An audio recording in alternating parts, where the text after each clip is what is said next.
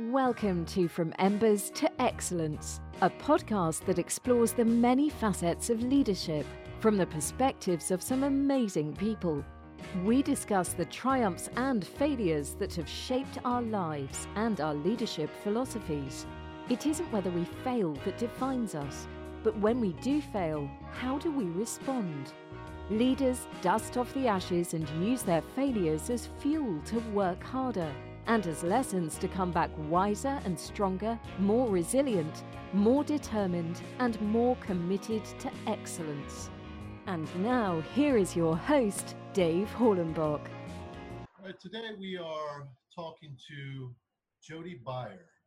She has a master's degree in public administration and is a 14 year veteran of law enforcement. She has recently been on Policing the Police podcast and actually did a TEDx talk in Winter Park regarding that same subject.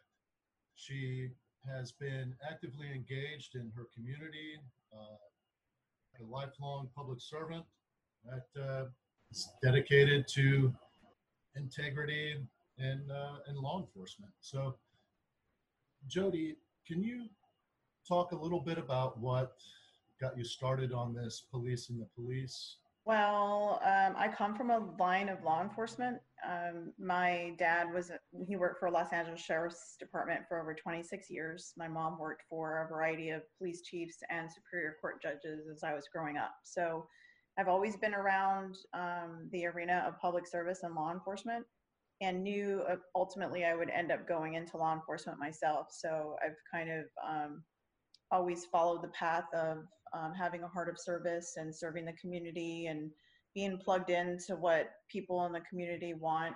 And um, obviously, the local or the recent theme has been about transparency in policing. And that's been my goal since I started in 2006. Um, since probably about the 11th or 12th day after I'd been released from field training, I came upon an incident that um, kind of opened my eyes to how the public feel as though that they don't have a fair voice within law enforcement and i've kind of just carried through with that theme throughout my career. Can, are you at liberty to talk about that incident?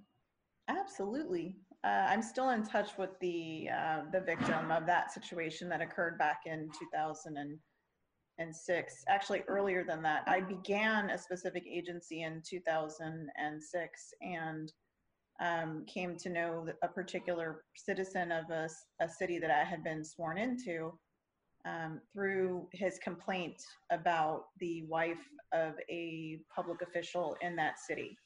So um, I went to the residence and um, to take a report and um, ended up finding out that this particular um, person was being stalked by the wife of a local mayor. Pretty interesting. yeah. So how, how did that play out? Well, um, I, again, I was a brand new officer and I took the report. And during the time in which I was taking the report, I was pretty much being harassed by my road patrol supervisor to leave the residence and um, I knew that there was something very suspicious about that. So I actually told the victim to keep a copy of the handwritten report that I was doing while I was on scene because I felt as if I was being pressured to leave um, that particular call, even though there was no other calls of service holding, and I confirmed that. Um, so I had the victim keep a copy of my handwritten report and then was subsequently called into the police agency and pretty much chewed out by my supervisor for failing to depart the location. Wow. Yeah. Again, I was brand new. I think I'd only been maybe 11 or 12 days on the road by myself at that point and had already stirred uh, the pot and ruffled some feathers of my administration there. Now, in in the podcast you did for policing the police, you were talking about uh, a more recent incident. Absolutely, yeah. There was an incident that happened in February of last year with the agency I was with. uh, last year, I am now with another new agency um, who I feel is ethical and, and the chief supports me where I'm at. Um, it happened um, with a fellow officer that was my partner at the time.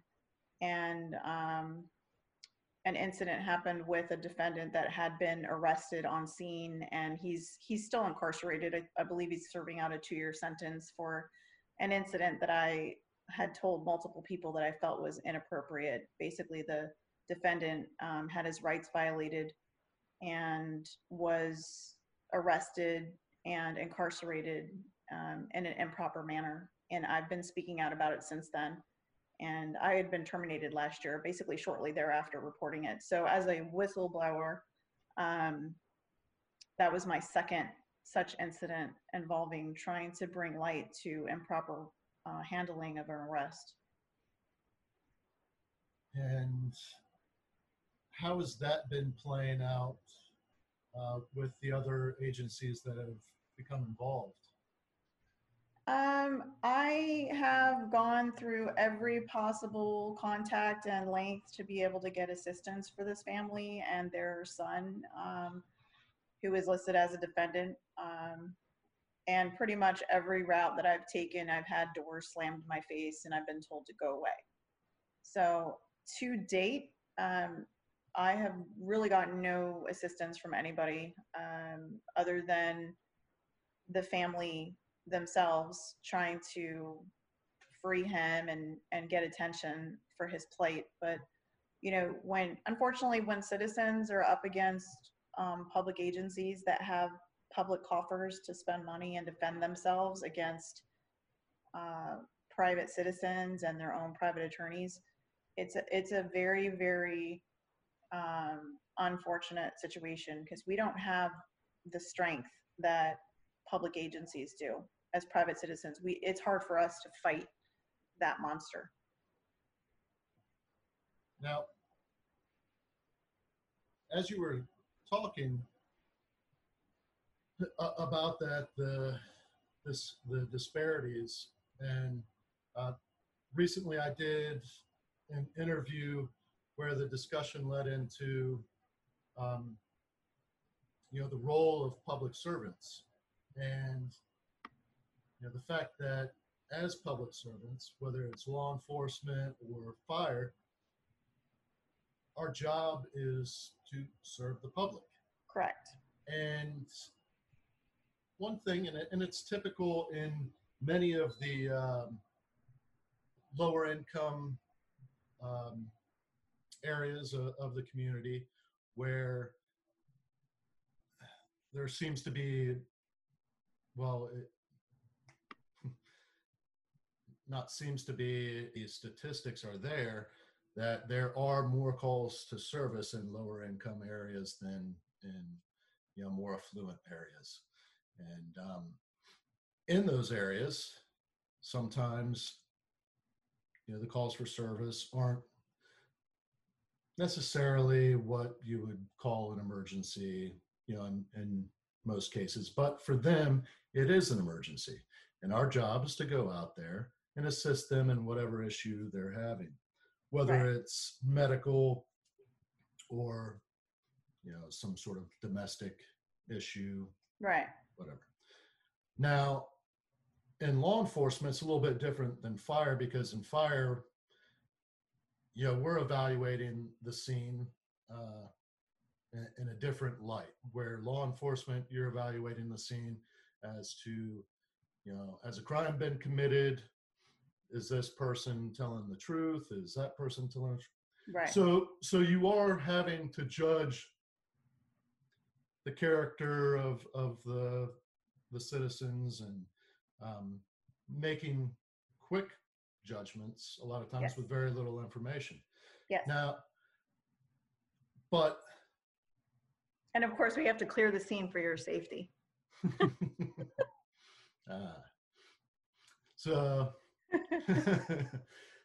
now when when we're talking about that, how how difficult is it to well for law enforcement to not allow personal bias to come into that decision making uh, that decision making process because it, it I think it plays a role in in everybody's lives. We you know it's how we're socialized. Right. But there has to be training that law enforcement goes through to you know educate and uh, improve that decision making ability and yeah there's there's absolutely yeah. Of course you go through you know human diversity training both within the academy um, as well as in service training when you're an active law enforcement official. And there's required um, coursework through every state um, office that officiates the responsibilities of municipal and government agencies, such as in Florida, the Florida Department of Law Enforcement requires certain numbers of hours per year within um, coursework related to human diversity, um, elder law, um, constitutional law, you know, all kinds of, uh, they have, you know, classes on uh, how not to profile, if, you know, if that's the appropriate, actually, I think they use the word bias nowadays. Um, so to answer your question about how are law enforcement officers trained and how to combat that bias, you know, there's there's a lot of different ways to look at it. I'm I'm a Native American female, right? I'm a federally registered Native American female. So like my mindset might be a little bit different than say a Caucasian male that grew up in the Midwest, right? Their exposure, and I grew up in Los Angeles, so my level of exposure to diversity is very great, not only from my own genealogy aspect, but from you know growing up in los angeles um, so every person's going to react to their environment differently based on their past experiences and their own personal upbringing and their own educational level. There's a lot of things that come into that decision making factor.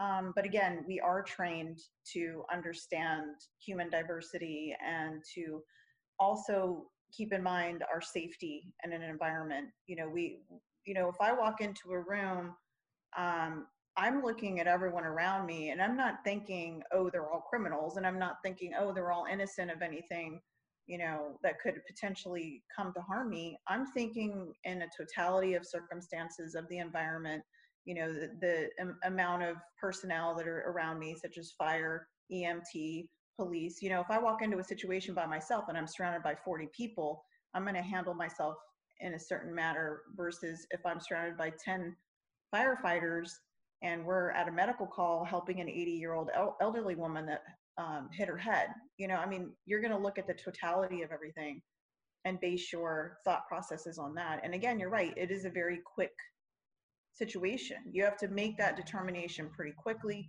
Are you in a safe environment? Are you not? You know, what are the elements that play into that decision making at that point? most of most of the discussions that that I've been having, well, they they center around leadership and lessons learned through mistakes that we've made either personally or professionally.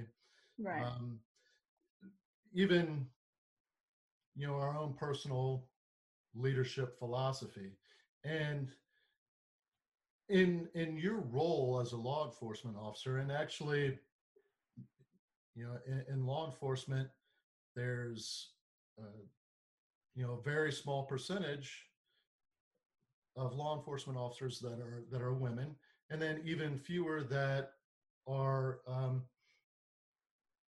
you know of ethnic origin either native american right. or african american hispanic right.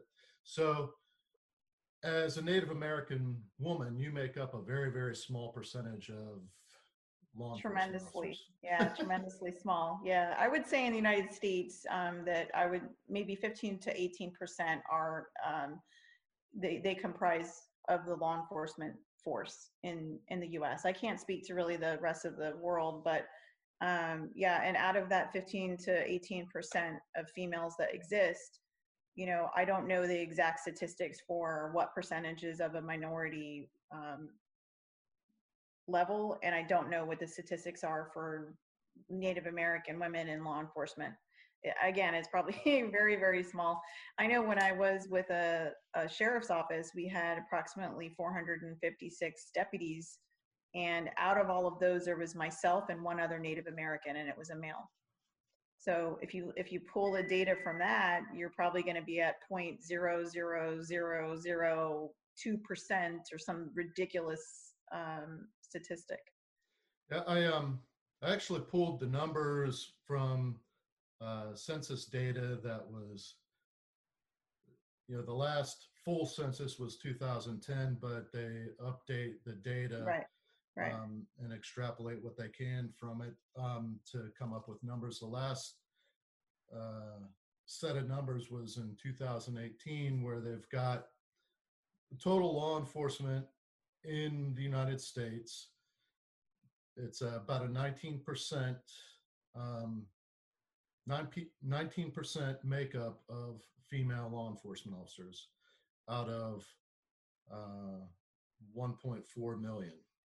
Yeah, and again, the, if you if you if you break down that 19%, you're going to find that a large percentage percentage of those individuals are not road patrol. They're not the front and center uh, law enforcement officers that you're going to run into. They're going to be public information. They're going to be um, community resources. They're going to be school resource officers, school resource deputies.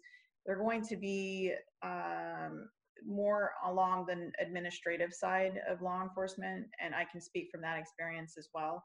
So, um, you know, Yeah, I know that in 2010, the, the percentage was roughly about 13%.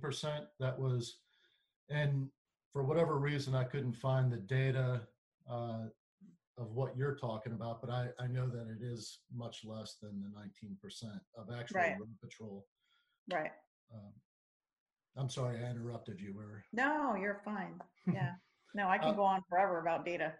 the the other set of numbers that I came up with, and and I've discussed this with uh, some other individuals, was you know the the 2018 numbers show for frontline fire department, not including volunteer, but actual paid career firefighters, and Right.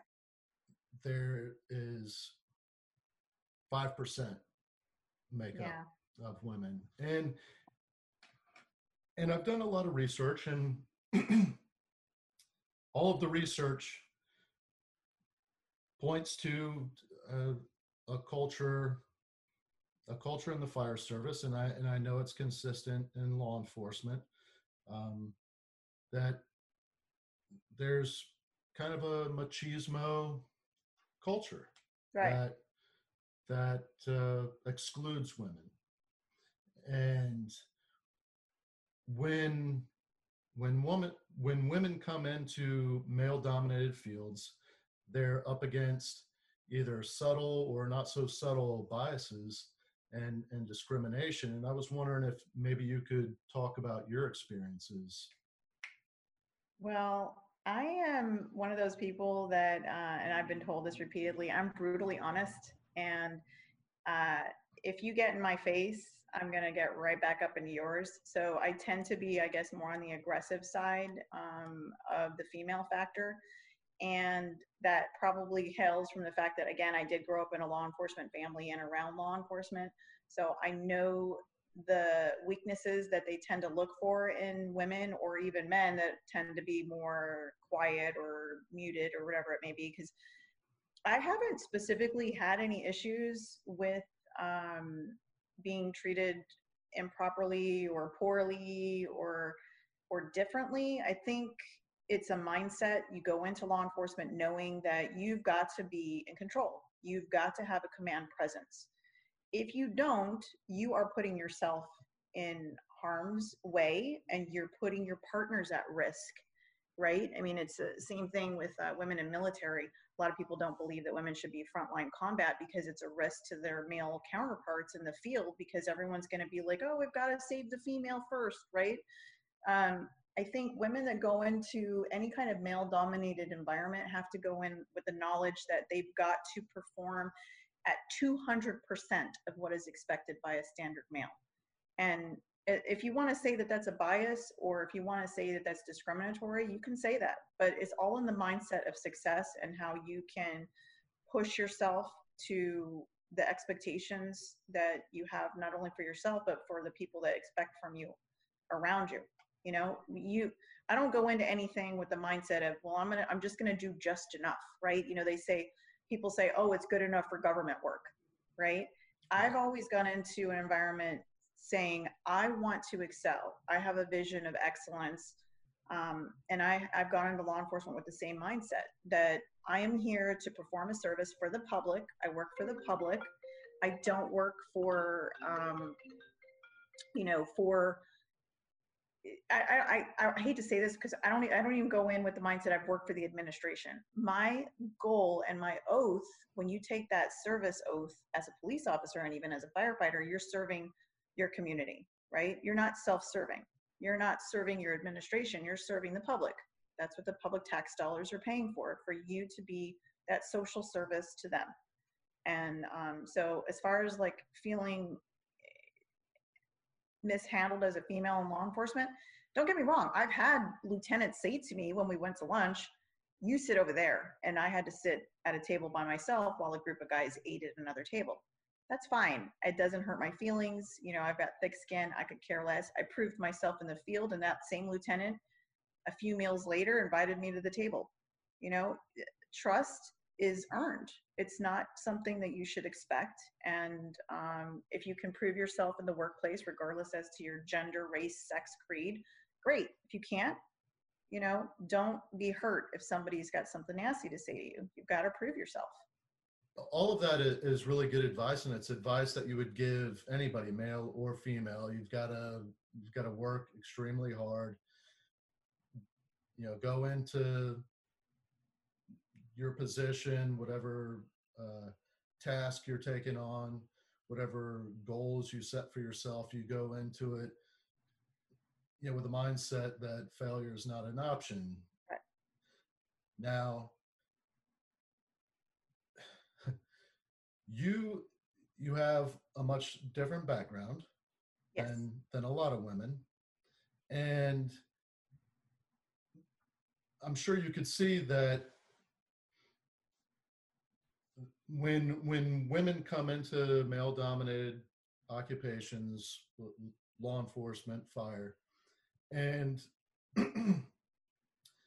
there's not a lot of female representation in in higher ranks where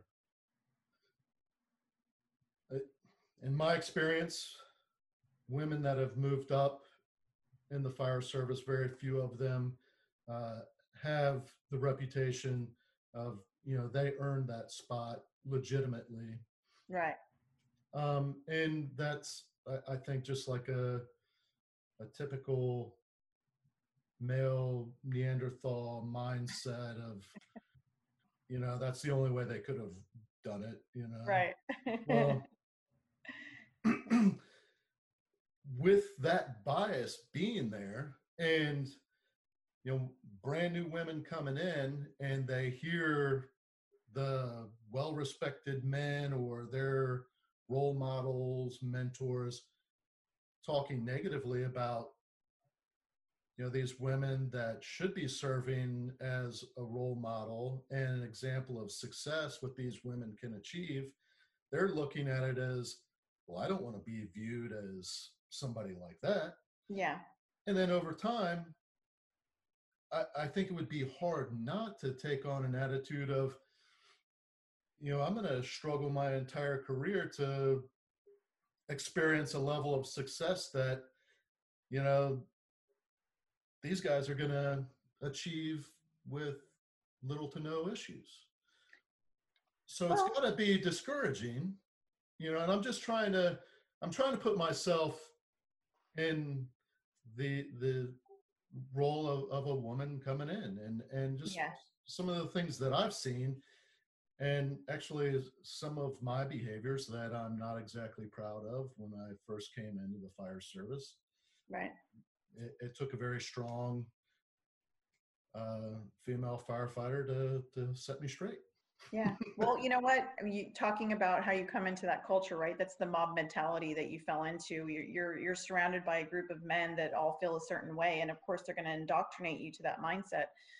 Uh, I don't really prescribe to like what you're saying as far as women not having um, a fair platform that's the victim mentality i think. If somebody if a female comes in with the mindset oh woe is me i'm never going to make it oh look at this other woman they're bashing her you know that's a victim mentality to me. I don't i've never gone into the workplace with the mindset that uh, you know i'm up against all kinds of odds. All i did was worked hard um, was educated properly trained you know uh, followed all the same physical requirements that the males did and met those and I, I never thought I never thought about it that way. And I think if you go into it with the mindset that you are up against barricades and walls, then you're you're setting yourself up for failure. If you just align yourself with good leaders and ethical people um, that display integrity, you'll you'll be part of the group that you need to succeed you know appropriately i've always aligned myself with people that um, i could look to as a mentor um, and even early on, when I was getting into law enforcement, I aligned myself with a major at a South Florida agency, and he basically took me under his wing and said, "Oh, you're getting your degree in criminal justice. Don't waste your time. Switch your degree to public administration." And that's how I ended up in that um, that degree genre. But yeah, I, I, you know, going back to the fact that there are people that say, oh, that woman, that lieutenant only got that position because she slept with this guy or whatever. I mean, yeah, you're going to have that. It doesn't, it doesn't matter if it's a male peer or a female peer. People are going to start rumors. They're going to be upset that they're not in that position of, of power and they're going to be naysayers against that person. So be it, you know, that that's the kind of person you don't want to align yourself with. And I don't have any respect for people that are rumor starters in a workplace environment anyway. So I really wouldn't care if they said that. And I did have people say that because when I first started the agency that I was with in 2006, pretty quickly I went from road patrol to becoming a public information officer for the agency and on camera interviews for national networks. So I had people telling me, well, who'd you sleep with to get that position? And if you looked at the hierarchy of the police agency, it showed the police chief an arm with me an arm with the deputy chief and then the following command staff. So basically looked like I was second in command underneath the chief. That's what it looked like on the hierarchy board. And that's not what it was intended to be. It was because I, I directly reported to the chief. And that was because um, when media got in touch with us, I was the one to write the press releases and do the on camera interviews. And um, so that level of instruction had to be high up. It wasn't because I was the second in command. But I did have people making negative comments to me about it. And I said, hey, you're more than welcome to come with me anytime, any day to meetings, to presentations. You can come see what I do. I was welcoming. I never treated it as a negative response. I was always very open to them learning what I did for um, my day to day basis. And every person that came with me went back to the agency with a greater knowledge as to what my focus was and they would tell all the other officers oh you have it wrong. She's really a hard worker. I would never want her job. It's too much stress. Um, and then go from there. So it's all in how you present yourself and how you um, direct those responses back at people. If you're negative about it they're just going to say oh yeah i'm right. See how she behaved. But just present yourself professionally um, speak with you know knowledge um, be articulate and people will ultimately come to the realization that you're there because of merit, not because of anything else.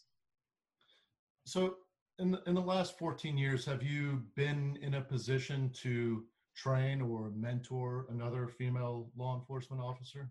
Yes, I have. Um, my very first mentoring was back in 2007 and I'm very sorry to say that that officer has since passed away from uh, cancer. She uh, died at the age of 39 from a brain tumor. So I'm very sorry to to say that, but she was um, very eager to learn and um, initially did not want to have anything to do with me, like most of the other officers there. Um, I've always been sort of uh, looked at as maybe the black sheep of the group because I am very outspoken about transparency in policing and, and ethical policing and integrity in policing. And you would think that that would put a police officer on a higher level of respect, but in actuality, when you are an outspoken person about those kind of topics, it scares people. and, and it makes them feel that you are the internal affairs portion of law enforcement and they are um, intimidated. So I tend to always be in sort of an outsider looking in mode. I'm looking for maybe some advice that you would give, uh, well, young fire law enforcement women, um, and even women that find themselves in a role uh, as a mentor.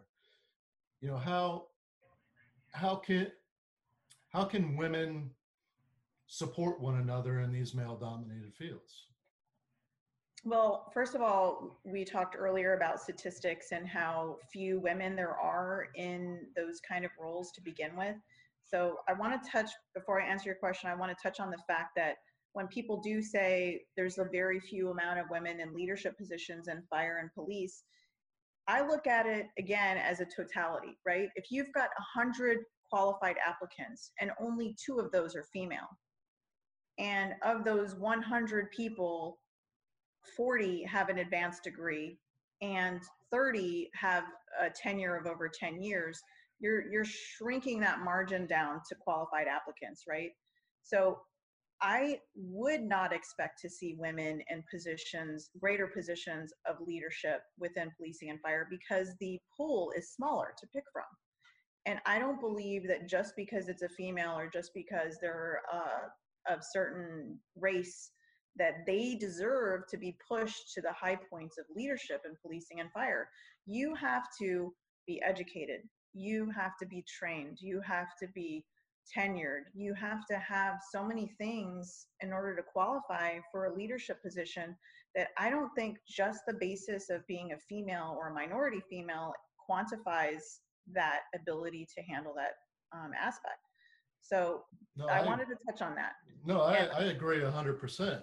Yeah, a lot of people think that I would have the opposing thought process that out of 400 deputies, there's only three women in leadership, you know, and they expect me to complain about it. And I have always given the same answer. No, you know, does that person qualify through their level of education, training, tenure, and so forth? If they don't, they don't deserve that position just because they're a female. To me, that's a what people sometimes coin as reverse discrimination, right? But there is no such thing as reverse discrimination. It's discrimination. Right. It's discrimination. And I've talked to a lot of male applicants in law enforcement because at one point I was a recruiter for an agency and I had a lot of men saying, "Well, I'm not going to get the job anyways because I'm a white male." And I always said, "No, don't don't tell me that you're not going to get the job because you're a white male." And of course, they knew that I was a, a, a Native American female through our conversations, and so they're thinking I'm looking for minority females. Right. No, I was looking for the best qualified applicants, and it did tend to be um, Caucasian males because that's the applicant pool. If I, as a recruiter, go to a college and I and I focus on, um, you know, black females or Hispanic females to recruit from, then um, you know, yeah, I'll have more. I'll have a greater level of female minority applicants. But again, culturally, you have to look at how people are raised. Um, just like I go into an environment, like you said, some people have a certain bias towards this or a certain bias towards this. Um, a lot of minorities grow up in an environment that they don't like law enforcement. So, how are you going to recruit a group of people that have a bias against law enforcement to put them into law enforcement to maybe change the face of that environment? It's a it's a challenge. Right. Uh, no, I, I agree, and and I, I've actually done quite a bit of research on this as well. It, it's centered around women in the fire service, but a lot of my sources had focused on race. Mm-hmm. Uh, and basically, what the research showed was when you take a, a, a career field or an occupation or even an organization, but if you're looking at the, the fire service or law enforcement, throughout our country's history, it's been predominantly white male. Yes. And so you have generations of that ingrained uh, just kind of self recruiting. Right. And when you have a, a history of you know this is this is the culture and this is the traditional makeup and here's the path i come into the fire service i see a clear path to success i have plenty of examples of how i get there and there are very few uh, role models or examples for minorities or women and when when somebody comes into an organization it, it's nice to be able to see like okay i've got a clear path and there's been somebody here that's already blazed the trail and achieved you know my idea of success already i can follow their example um, if if that's not there then they're going to have to navigate the the different um, cultural biases that sort of thing to to figure out that thing. And I mean, I think you've kind of cracked the code. It, it, it's just it's it's hard work, but when you have subtle and and just outright discrimination in some cases, I think when you have very qualified, highly skilled, highly intelligent candidates whether it's minority or or uh, gender related or female if if they have all of these these qualifications and they're driven a lot of times i think they're going to look to other uh, career paths where there is a clear line of i know i'm going to be successful right if i go well, this route money comes into play too a lot of times. I mean, I've been both public sector and private sector, and for a period of time, I left um, police services to kind of regain my personal exposure on a personal note. And I left for two years and went into the private sector with a very large company with over 40,000 employees. They're international. And uh, to be honest with you, I fought more within the circles of a private sector organization than I did in the public sector. Um, I faced um, a lot of people telling me, "Oh, you can't lift the certain weight because you're a female. You're only five foot three. How are you going to lift this?" Um, oh, don't you have kids? Doesn't that mean that you should, you know, you're not going to be able to work extended hours for our team? I mean, I literally had people saying that to me. And of course, my immediate response was, uh, do you not realize my background? Um, I'm a little confused. You know, I like I I left that company because of the treatment that I was getting as a female. So, um, you know, talking about biases and diversity and all these other things, you have to really be very aggressive with your um, treatment of that circumstance and I basically sat down with my supervisor at the private sector company and I said, look, if I hear you say this thing one more time, we are going to have a problem. And it ended up being maybe two weeks later, he said something. I went straight to HR. He ended up having to have a human diversity course after that because of because of me speaking up. So, you know, again, you've got to really just stand your ground and and voice your opinion. And maybe some people are a little bit scared to do that. And I just have never been scared of that kind of thing, and that's why I've been a whistleblower whistleblower times two now because I'm not afraid um, to make a wave, and it's that whole adage that um, either lead or get out of the way, right? So if you can't forge through a system yourself on your own merit, understanding background history without having somebody greater than you to lead you, then you really shouldn't be in that position of leadership regardless. You need to have a vision and you need to have strength and conviction and push yourself to where you want to be. You can't just place blame on the fact that nobody was there before you to forge it, right? There's a first for everyone and a first for everything. And if you really want something, you're going to be hungry enough to achieve that vision. That, that's awesome. which brings us to the leadership part. I, would really love to hear your philosophy on leadership and and um, again, a lot of my research points to the value of women in leadership roles in male dominated fields because of the and again this is backed up by a lot of research where women by and large are much better at communication which is the foundation of effective leadership um, much more empathetic which goes to a much higher level of emotional intelligence which right. again has been proven to be a, a huge uh, part of somebody's makeup when you look at them as when, when people are evaluated for their abilities as a leader and you and you find somebody that just has it all and they're you know engaging and people just want to follow them what you'll find is that they have a much higher level of emotional intelligence. Right. They they can put themselves in other people's shoes and they're very effective at at communicating. All of these things women have you know by and large uh, a, a, much greater acuity. Um, so when when the culture of fire and law enforcement is more exclusive I, I believe that these these occupations are limiting their their pool of great leaders and uh, the ability to learn from them and improve the overall uh, leadership qualities of the organization.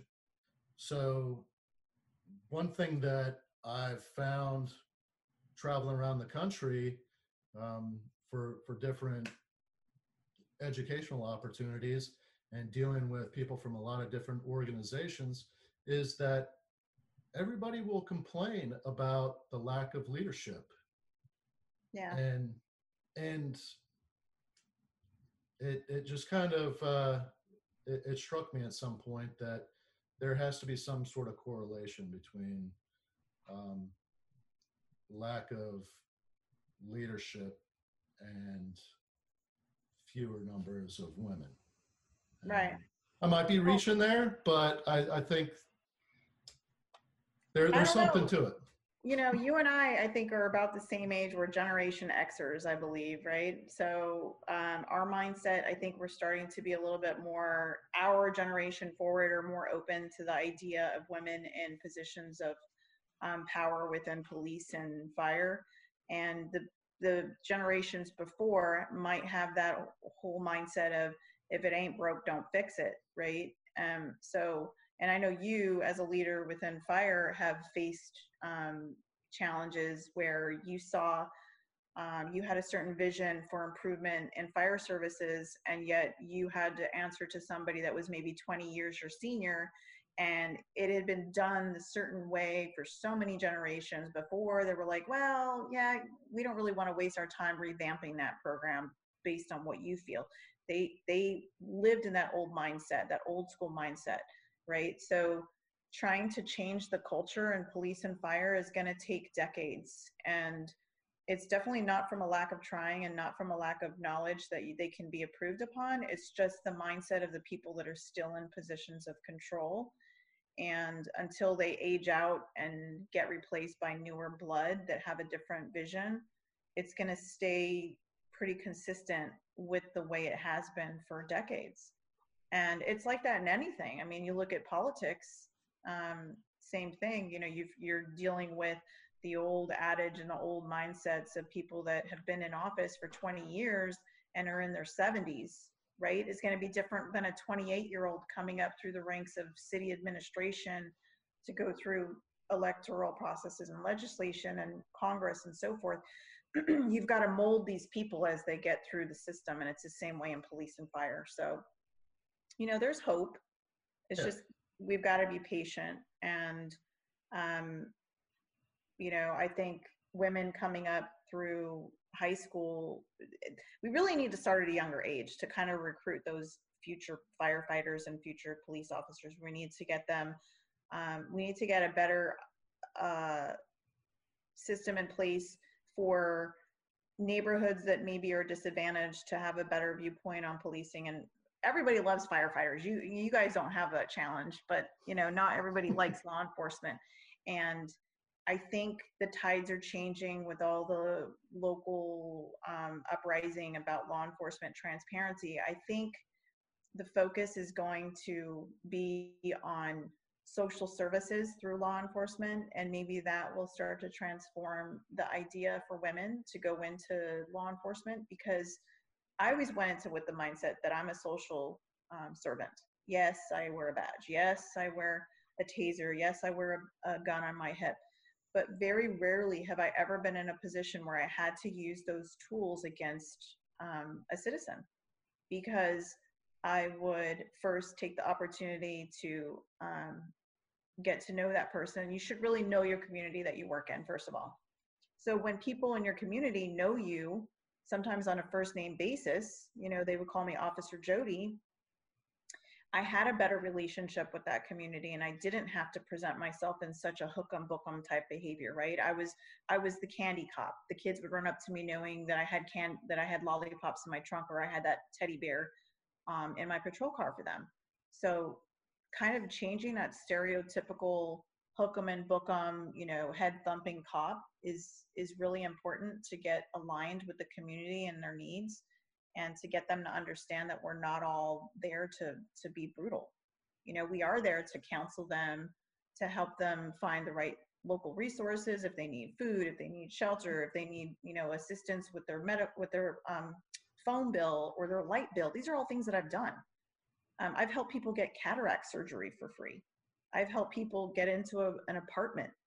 You know we're social servants first and foremost. And i think as soon as people start to understand that our full focus is not to hurt them. Yes, we have to protect ourselves in an environment where we're in danger, but that's not our focus. Our focus is not to hurt people. It's to really, really go into the system and try to help people. Yeah. I I, I kind of cut you off when I asked you to talk about your philosophy on leadership. Um, so if you're willing to go into that, um, maybe. Yeah, of course. Okay. I, you know, I think um, in law enforcement, there's, again, there's a lot of people that go into it, and they, they, I hate to say anything negative about people in law enforcement, but you and I both know that nobody goes into it to make a million dollars, right? And right. you touched on it briefly that when you have a group of people that are highly educated, they're probably going to go into a genre of some other means because they have the mode of education behind them to support them in a financial gain, right? In, in an environment, whether it be banking or real estate or or sciences or you know the medical background, they're going to make more money than a law enforcement official.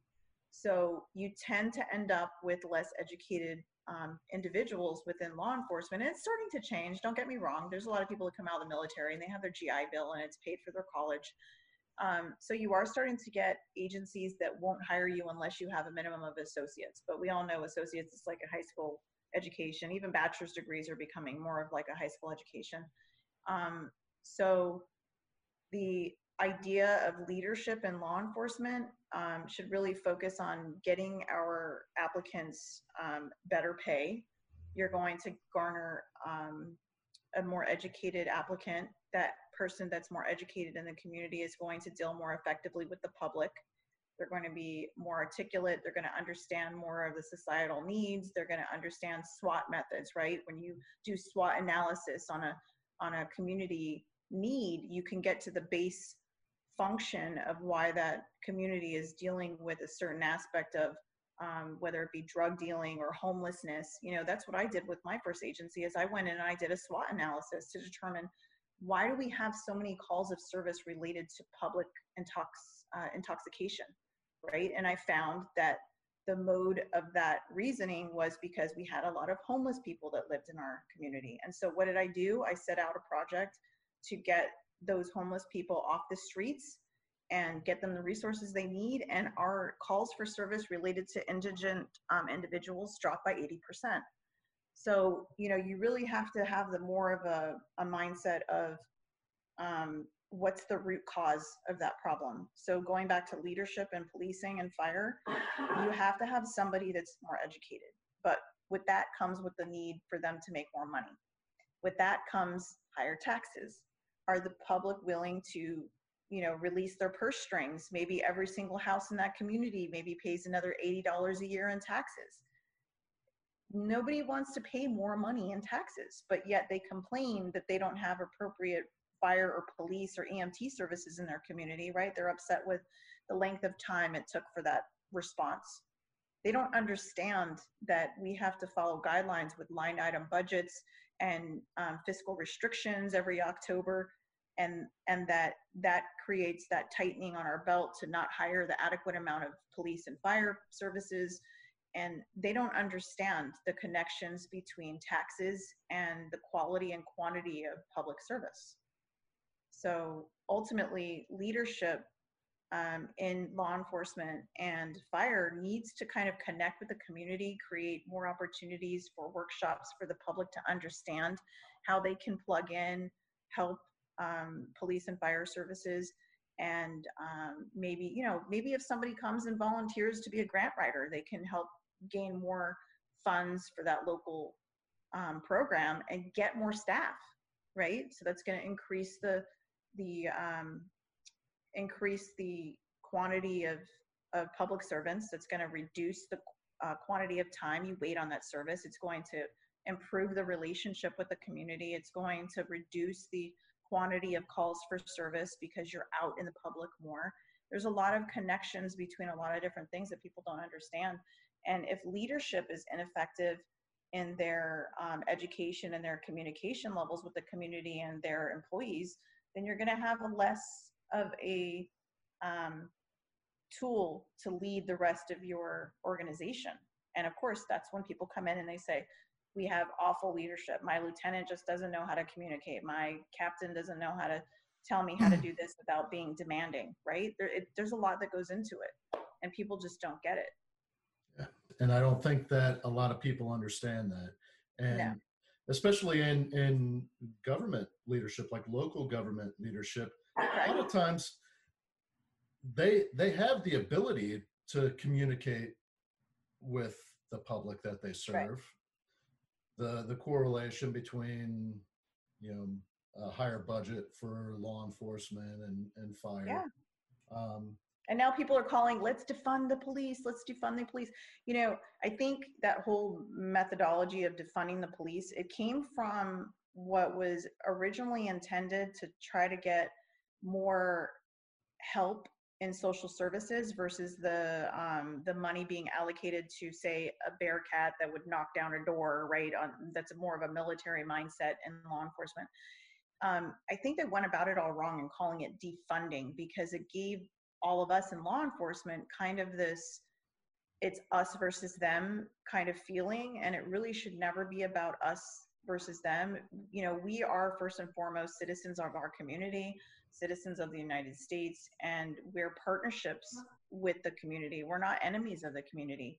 And so when people started talking about defunding us it put us on a defense and made us feel like you know nobody really values us. And hence the you know basically the strikes at atlanta police department right which was never even publicized on the forefronts and, and news because they don't want people to know that there was a, a strike by the atlanta pd i'm calling it a strike. Now there was no official signs or anything like that but we all know what happened behind the scenes and the calls of 911 service. Hundreds of calls went unanswered because there was no cops to answer those calls but um, you know there's a lot of rhetoric out there and i just want to um, be honest with people that i meet whenever they find out that i'm in law enforcement i'm very honest with them and i think they appreciate that transparency and you go back to talking about the eq or emotional intelligence level of women in police and fire and you're right you know we do have i think we have a greater um, ability to get our points across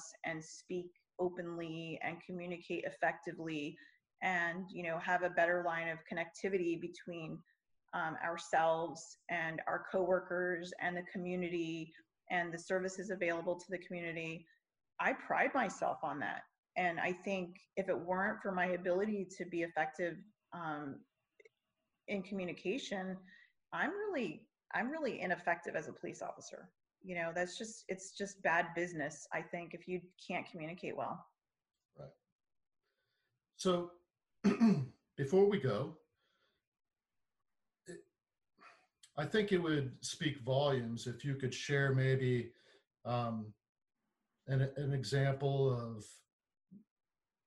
maybe one of your personal or professional failures that that really uh, affected you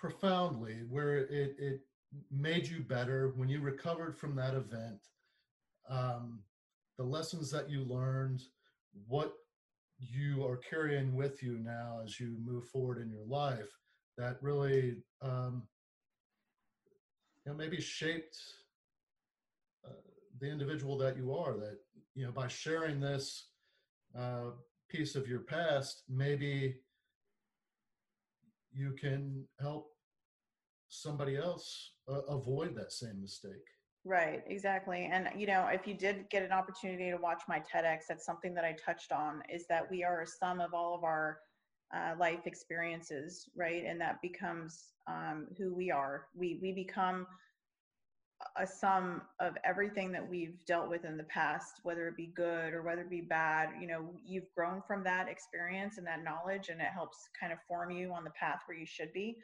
And I would say the most transformational experience I had um, was going back to the 11th day that I was released off of field training and I came in contact with the the um, the victim of the stalking by that mayor's wife right? That was that was the pinpoint of transformation in my life because it made me realize that there were two paths that I could take. One was of a path of integrity and following my oath as a sworn law enforcement official and helping this victim, or listening to my administrators and telling me um, to back down, to not take the report, to ignore the, the victim, and to side with the administration on behalf of that mayor's wife, right? So I basically had this point in the road where I choose integrity um, and follow that oath, or I choose the path that my supervisors were telling me, and that was to avoid the level of integrity that I chose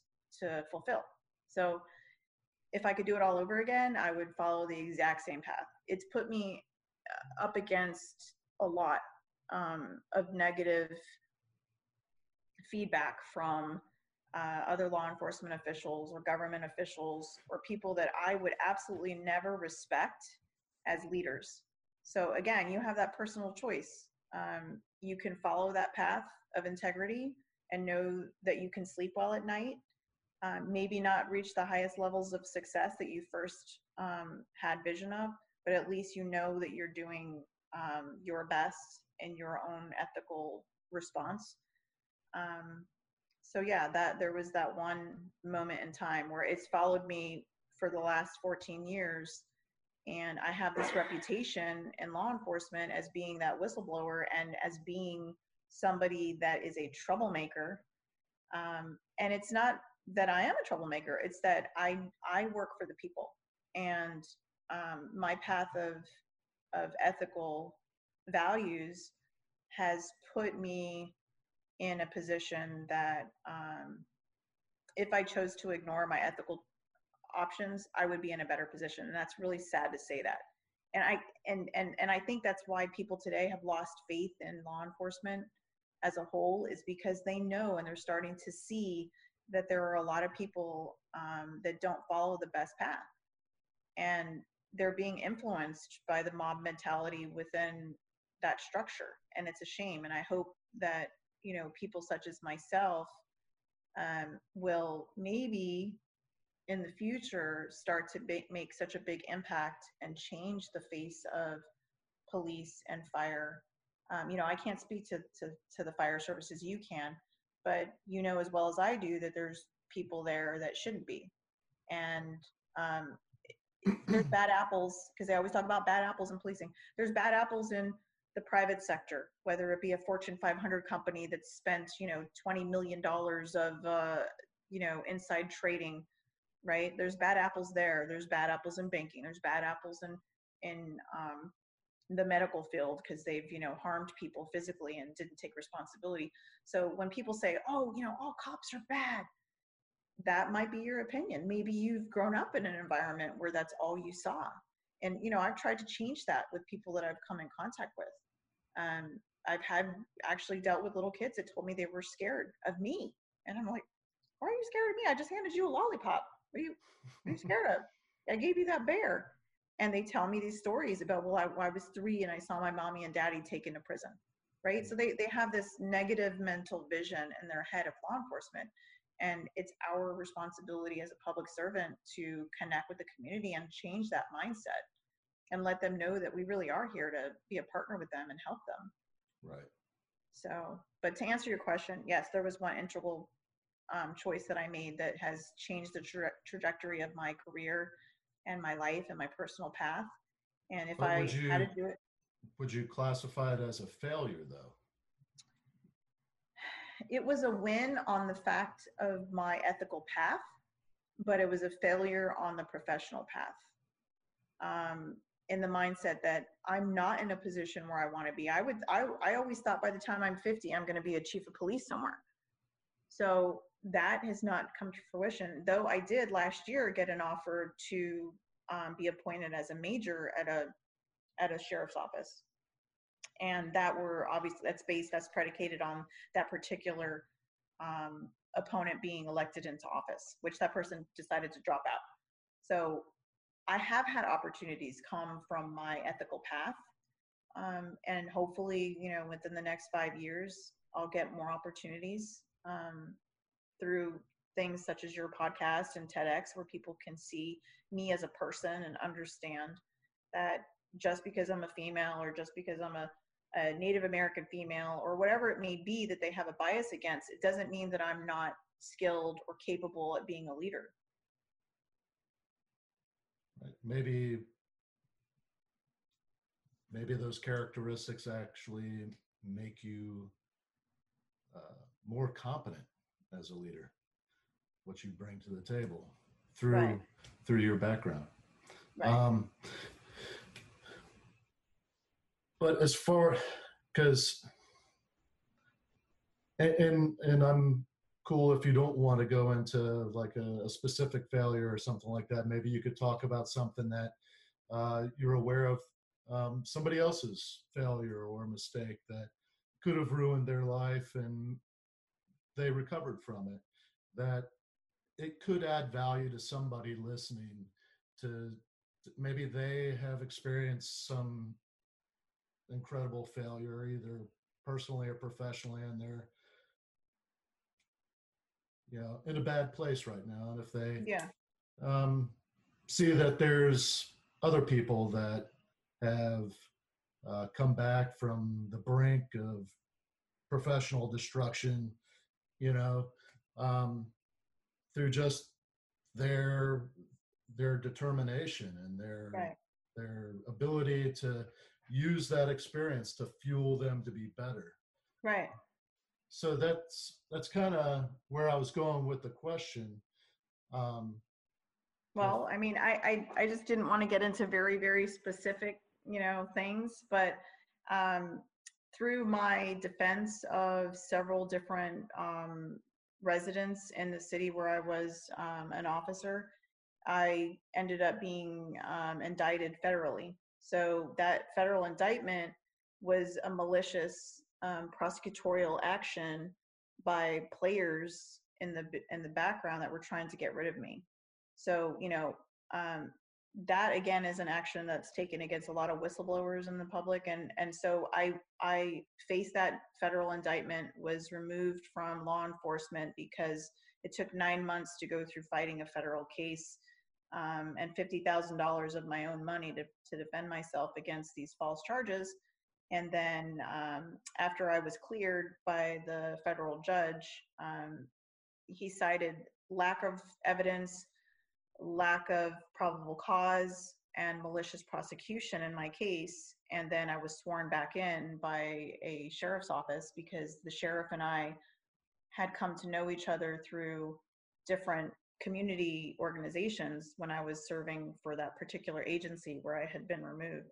Um, so that was a failure on my part as far as you know again following my ethical scope got me into a position where the powers that be found a way to get rid of me and then i had to fight that and then i'm now with a scarlet letter forever for with a federal indictment um, and then cleared and resworn in and i'm back you know i've been back in law enforcement ever since so that was an, at the time it felt insurmountable i felt like you know i did my job in defending these two particular people that were within the city limits that I policed. And I followed that ethical scope. And where did it get me? It got me into deep trouble. And I was able to clear my name and get sworn back in. But, you know, that has held me back because every time someone Googles my name, is brought up and it's held me back. But you know, again, if you look at a personal failure versus a personal win, I feel like that incident, even though at the time it was very, very um, disheartening because I faced uh, 130 years in federal prison for the charges that I had. Um, and I had three young kids. I had three kids under the age of six. So, you know, I overcame that and I came back with a vengeance. And I basically said, You're not getting rid of me that easy. You know i want a federal case. And now here i am again in the midst of being a whistleblower on another agency for their corrupt behaviors trying to help the defendant's family because this person was wrongfully arrested and uh, incarcerated and is still to this day almost 2 years later incarcerated for a charge he shouldn't be in jail for. So i'm i'm still fighting on behalf of the public because um, you know, that's what we swore to do, right? We swore to uphold the Constitution and to protect the rights of the innocent. And I don't care who I go up against. Um, I've told them, I sent a text message just yesterday to the uh, state attorney's office saying, you're the only way you're going to be able to shut me up is with a bullet. I'm not going to stop.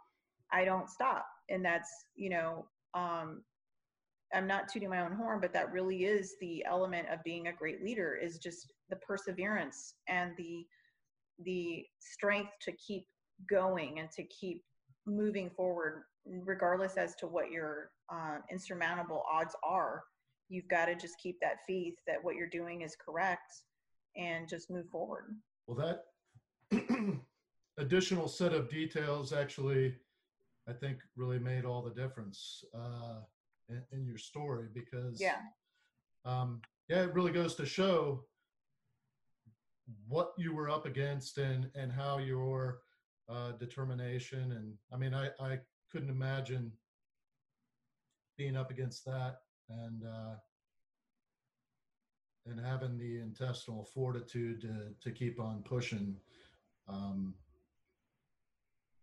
I mean, kudos to you. That's that's hardcore. Well, you know, again, it goes back to how I was raised and and that you should do the right thing. And regardless as to what your potential for danger is, you know, law enforcement officers, we don't go into it going, well, as soon as somebody pulls a gun, I'm going to run away, right? right. You you face the fear and you face the the potential for being killed in the line of duty um, to protect those that you swore to protect. So you know, regardless as to if the injury or damage to me is physical or on paper, my duty is to the public and my oath is to serve the citizens, um, regardless as to the detriment of myself. You know, you've really got to have a heart of service and be focused on um, serving the people that you swore to help. That's what it's about. Absolutely. Man, this was this was a great conversation. Hopefully, you recorded it.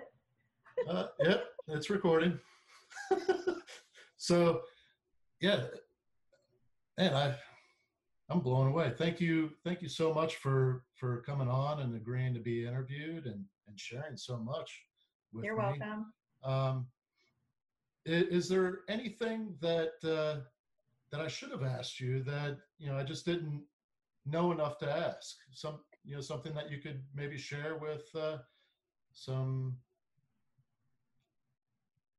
you know aspiring law enforcement or firefighters Well, okay, this is what I tell everybody when they say, you know, I'm always thinking about going to law enforcement. What, you know, what should I realize or what should I what should I come to expect or what, you know, what should be my goal? And I'm all about um, transparency. That is my number one keyword in everything that I do is transparency because um, whether it be a personal relationship with a friend or your paramour that you're engaged to or getting married to or married with or what, whatever it may be, a business relationship, um, your neighbor, you know, transparency um, will really be uh, freeing for you because you know that if you're doing the right thing, your integrity is based on you're doing the right thing whether you're being watched or not, right? So transparency is key in public services. And for anyone that comes to me and says, "Can I get some advice?" or "How you know how should I go about doing this?" Be upfront with people. You know, don't don't mistake um, their kindness for weakness. You know, put yourself out there. Really take a risk um, with letting people realize that you are wearing your heart on your sleeve right? You know because again having that level of empathy in law enforcement will really prove to disarm people and get them to realize that you are on their side that you're not an opposing party. And um, again firefighters i don't think you really have that same challenge that law enforcement officers do but transparency is really key. And i think we need to gain the trust back of the public through being transparent and I don't see anything wrong with it. I think if you have a problem being transparent in public service, then you shouldn't be there because um, it just it just has its place and it's important that we're upfront with the public about things. And if they have questions answer them. You know i was i'm a trained uh, public information officer and one of the things that they train you in the class is if somebody comes to you with a question and you don't have the immediate answer you say you know what? I appreciate that that question I don't have the answer for you right now, but I can certainly get it for you and I'll be back with you soon on it. Right? I'm not lying and saying no comment. Because when people say no comment, now you feel like you're up against, well, do they know something and they don't want to say what it is? Or, or do they really not know? Like, you know, just be upfront with people. And that's really what the key to is in um, law enforcement to be successful is to just be yourself, be a heart of servant, um, and be transparent. And as people grow in law enforcement and that goes up through the ranks, you're going to start to see a change in the environment for not just women, not just women that are minorities, but you're going to see a change for everybody and it's going to be for the better. It's going to improve the environment.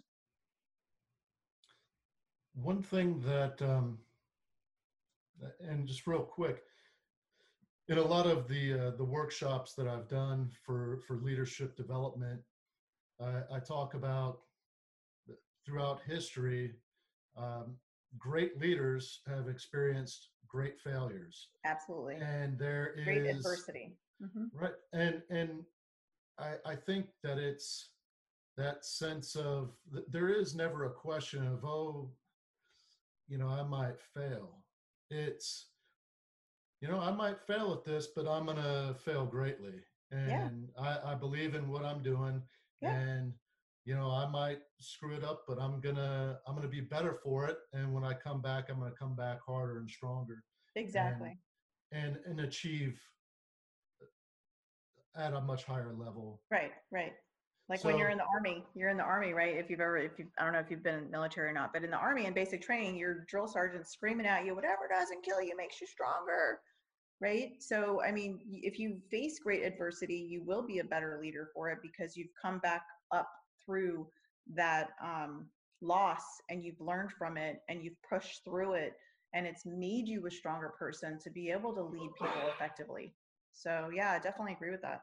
So, yeah, when what I tell uh, new recruits when they're coming in, they're they're always there's always a level of insecurity because they they want to prove themselves. But the worst thing that they can do is not put themselves out there.